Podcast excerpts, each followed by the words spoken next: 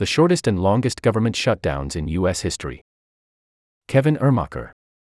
The government is hurtling towards a shutdown if Congress cannot agree on funding past September 30th.